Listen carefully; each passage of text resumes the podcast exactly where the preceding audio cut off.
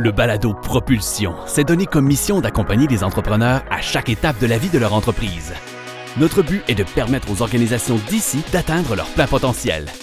Cette semaine, l'épisode Une fiducie familiale est pour moi avec Marie-Danielle Roy, directrice en fiscalité, et Joanne Kessy, fiscaliste et vice-présidente régionale région de l'Abitibi. Bonjour Marie-Danielle. Bonjour, Edith. Ça va bien? Oui. ça va très bien. Oui, merci. Cette semaine, on retrouve notre entrepreneur qui a démarré son entreprise. Alors, il a choisi finalement de s'incorporer. Il a trouvé son financement. Maintenant, il est rendu à finaliser sa structure juridique. Alors, notre entrepreneur est aussi un époux aimant et un père de famille attentionné. Des amis lui ont parlé de fiducie.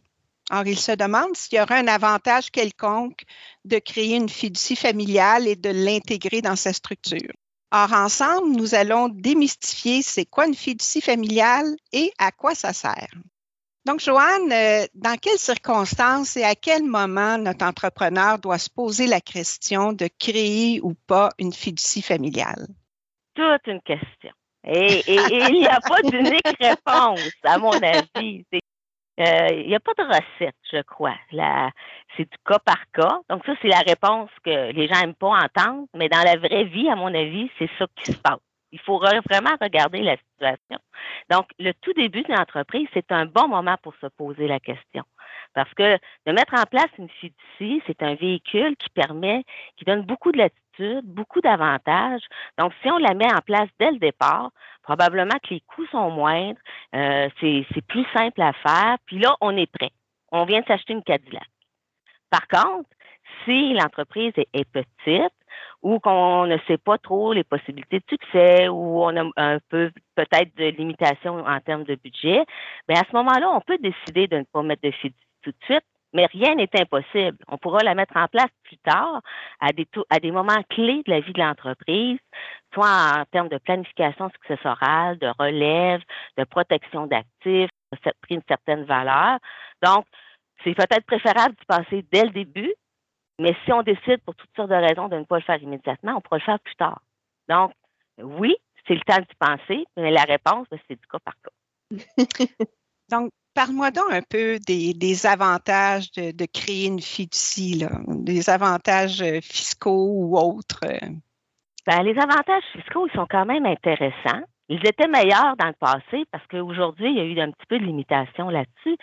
Mais je te dirais qu'un deux des avantages fiscaux qui m'apparaissent importants, c'est tout d'abord de multiplier l'exonération pour gain capital si un jour on revend l'entreprise.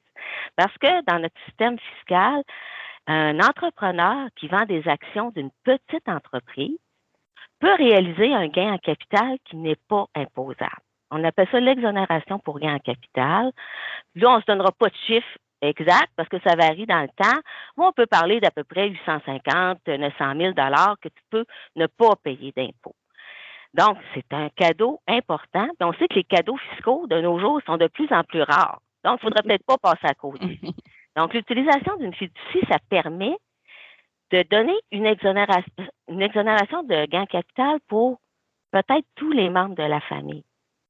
Donc, ça peut faire en sorte que lors de la revente d'une entreprise à 4-5 millions, ben peut-être qu'il n'y aura peut-être pas d'impôt à payer pour toute la famille, mais là, il y a plein de conditions à respecter.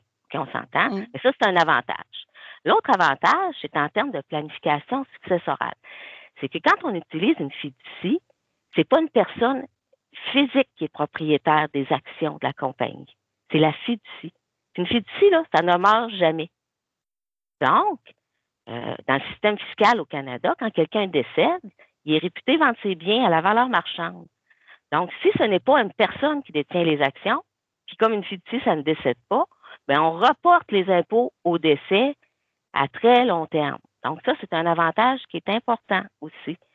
Euh, l'utilisation d'une fiducie, ça permet beaucoup de latitude parce que c'est la fiducie qui est propriétaire des actions, mais la fiducie peut un jour remettre ces actions-là à des gens qui sont bénéficiaires de la fiducie. Un bénéficiaire d'une fiducie, c'est quelqu'un qui est nommé dans l'acte de fiducie et qui aura peut-être le privilège de recevoir un jour des biens de la fiducie. Et ce transfert-là se fait normalement sans impôt de la fiducie à la personne. Donc, dans un cas de relève d'entreprise, si l'entrepreneur a cinq enfants, puis que c'est pas tout le monde qui est intéressé à l'entreprise, puis c'est pas qui va prendre la relève, bien, la détention temporaire des actions par la fiducie permet souvent au plan de relève familial de se mettre en place. Et un jour, ben, les actions sont distribuées à tous les enfants, à un ou deux, ou peu importe. C'est très flexible. Donc, ça, c'est un avantage également de la fiducie, selon moi. Si tu, si tu permets, euh, Joanne, j'aimerais te parler de, d'un cas qui a vraiment permis là, de faire un transfert de relève euh, libre d'impôt que je n'aurais pas été capable si je n'avais pas eu ma fiducie. Or, euh, c'est un propriétaire d'entreprise qui est mort accidentellement et sa fille travaillait dans l'entreprise. Et grâce à la fiducie, on a été capable de remettre les actions sans impôt. Oui, parce qu'on sait que si, si l'entrepreneur, dans son testament, avait détenu les actions personnellement et les avait léguées à sa fille, ben, entre le passage des actions entre le papa et la fille, ben, il y aurait quelqu'un qui se serait interposé, qui aurait été euh, les gouvernements fédéraux et provinciaux pour récolter un certain pourcentage en impôts. Donc, ça permet, ça sécurise la permanence de l'entreprise parce que il n'y a pas personne qui a financé des impôts alors que l'entreprise n'est pas vendue à l'extérieur, mais juste conservée dans la famille. Donc, c'est un outil qui est tellement intéressant pour ça. Donc, euh, oui, la fiducie a plein d'avantages à, ne pas négliger. Oui. Puis on peut parler aussi de protection d'actifs, hein, de protection contre les créanciers. Les, créanciers ne pourront pas venir chercher les, biens. détenus par, euh, par la fiducie. Donc, c'est un, autre la, euh, la avantage. C'est une personne à part. Faut que c'est ça. Il faut que nos, ceux qui nous écoutent, ils comprennent que, que la fiducie, c'est comme une compagnie. C'est une bébête à part. elle, elle vit par elle-même. Il faut bien la gérer. Donc, Marie-Danielle, euh, notre entrepreneur a décidé de mettre en place sa fiducie. Qu'est-ce qu'il doit faire pour qu'elle soit viable?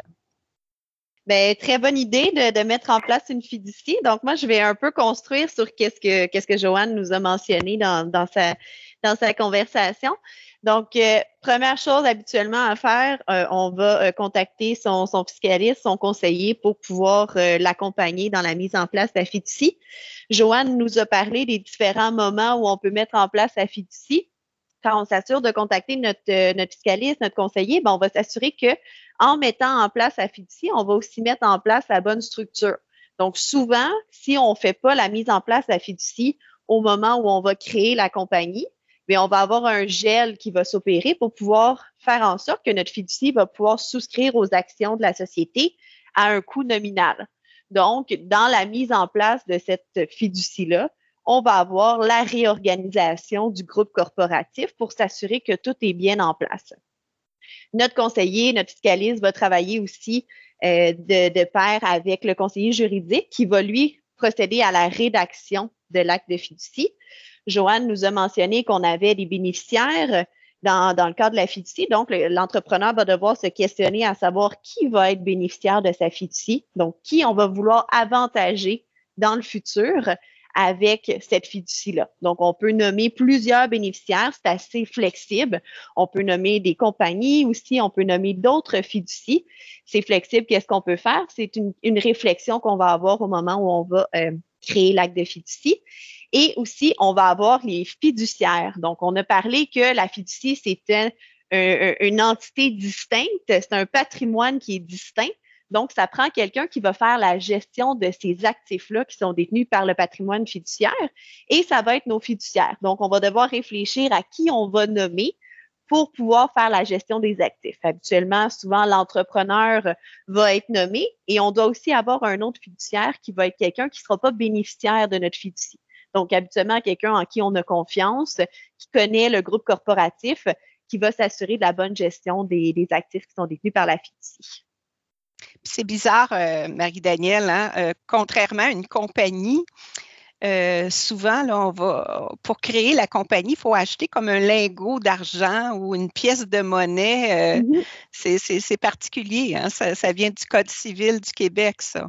Exact. Dans le fond, on va avoir la création. la création du patrimoine fiduciaire va se faire par la donation par le constituant d'un bien.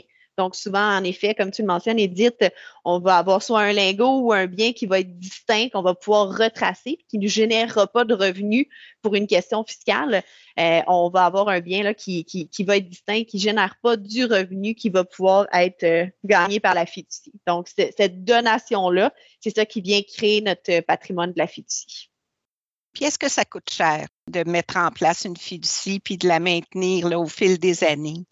Évidemment, quand on met en place une fiducie, c'est sûr qu'il y a des coûts qui sont associés à ça. On va avoir des coûts dans l'année de la création de la fiducie. Euh, évidemment, on va avoir, bon, dépendamment d'où on en est dans la structure, si on a besoin d'une réorganisation fiscale ou si on fait ça au début de la vie de la, de compagnie, les coûts vont changer en termes d'honoraires de, professionnels pour la mise en place de la structure. Donc, oui, il y a des coûts la première année. Il y a aussi des coûts de maintien pour la fiducie.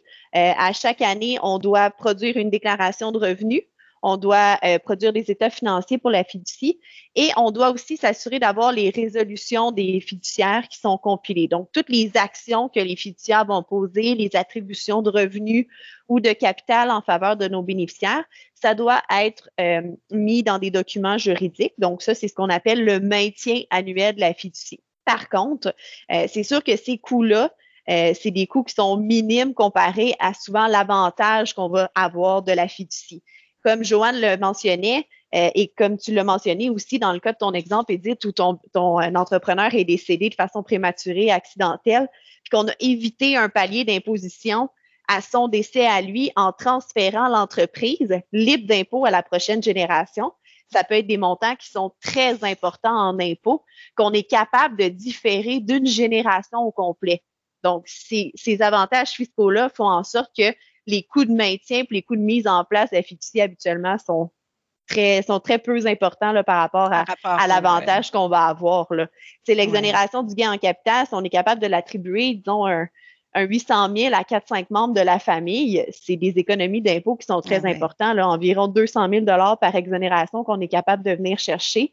C'est beaucoup d'impôts, euh, c'est beaucoup d'impôts sauvés. Donc, euh, ça euh, c'est exactement ça. Donc, oui, il y a des frais, mais quand on prend la décision de mettre en place une fiducie, ces frais-là, on, sait qu'ils vont être très, très vite dispensés par l'économie d'impôts qu'on va avoir éventuellement.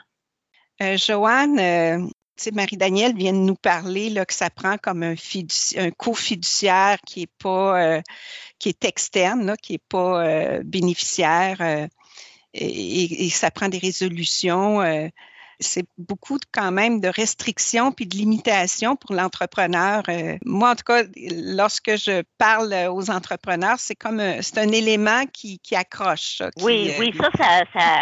Et eh, mon Dieu, que les gens reculent dans leur chaise parce que c'est comme donner un petit peu de pouvoir. Tu n'es plus en plein contrôle, dans le sens où euh, comme tu dois avoir un co, un co, un co-fiduciaire, donc c'est comme un conseil d'administration, là tu acceptes de déléguer tes pouvoirs à, des personnes. Mais il est certain que quand tu fais le choix de ton fiduciaire, tu choisis des personnes avec qui tu sais que, que vous allez être en accord. Hein? Tu ne fais pas exprès pour aller chercher quelqu'un avec qui tu cannes à tous les deux jours. Donc, euh, c'est certain qu'il y a une belle réflexion à faire, puis souvent c'est soit un ami ou des choses comme ça, mais il faut faire très attention aussi à qui on, qui nomme comme co-fiduciaire parce que ça peut faire en sorte, si le co-fiduciaire, c'est quelqu'un qui est en affaires, de faire en sorte que tu peux quelquefois rendre des groupes de compagnies, par, je vais dire parentes, OK, pour pas entrer dans, dans des détails trop complexes, mais si tu parente des amis, euh, des, des, des, groupes de compagnies, tu peux euh, faire, euh, faire en sorte de, de perdre certains avantages fiscaux de, de petits taux d'imposition. Donc, il faut faire attention à ça. Donc, oui, mettre en place une fiducie, c'est des avantages, mais il faut faire très, très, très attention. Il ne faut pas oublier aussi qu'une fiducie, parce que ce genre de fiducie-là, on appelle ça des fiducies entre vifs. Peut-être démêler un peu les gens. Une fiducie qu'on crée de notre vivant par un acte de fiducie qui ressemble dans le fond à un testament. C'était peut comme un testament, cette affaire-là. Donc, quand tu crées une fiducie entre vifs, ben, à tous les 21 ans, cette fiducie-là est réputée vendre tous ses biens. Donc, il faut être très vigilant pour mettre, faire en place, mettre en place les bonnes actions pour pas déclencher une facture d'impôt non voulue. Donc, c'est très délicat Il faut faire attention. Mm. Puis juste pour, des fois, si les gens ils, sont, se posent peut-être des questions, des fois, ils entendent parler de fiducie, mais dans des testaments. Si on appelle ça des fiducies testamentaires, c'est complètement autre chose. C'est pas de ça dont on parle aujourd'hui. On parle de fiducie entre vifs. Donc, une fiducie, oui, mais beaucoup de rigueur. Ça prend tout ce qu'il faut au niveau juridique parce que si on ne fait pas ça adéquatement, ben, on peut se retrouver avec des problèmes fiscaux. Et puis, le bel exemple que tu nous donnais tantôt, euh, Edith, du fait qu'on avait pu transférer les actions à la fille, du, parent décédé, si la fiducie n'a pas été correctement établie et si on n'a pas respecté certaines règles, le transfert des actions de la fiducie à la jeune femme n'aurait pas été possible sans impôt. Donc, ça, c'est un article de loi que ça ne vaut pas la peine de nommer, mm. mais il faut faire attention. Donc, fiducie égale rigueur, rigueur, rigueur, rigueur, et se faire bien accompagner par des personnes compétentes. Donc, euh, ben, merci à vous deux. Je pense que la rigueur est d'abord là et avant tout euh, si on veut mettre en place une fiducie. Donc, notre entrepreneur pourra maintenant prendre une décision éclairée concernant la création ou non d'une fiducie familiale à la suite de vos explications. Merci, Edith. Ben, c'est fort agréable. Merci et à la semaine prochaine. La semaine prochaine, est-ce que je prends avantage à tous les crédits auxquels j'ai droit? Avec Jean-François Réon, directeur principal en fiscalité, et Sophie Trépanier, première directrice principale en fiscalité, les deux du Bureau de Québec.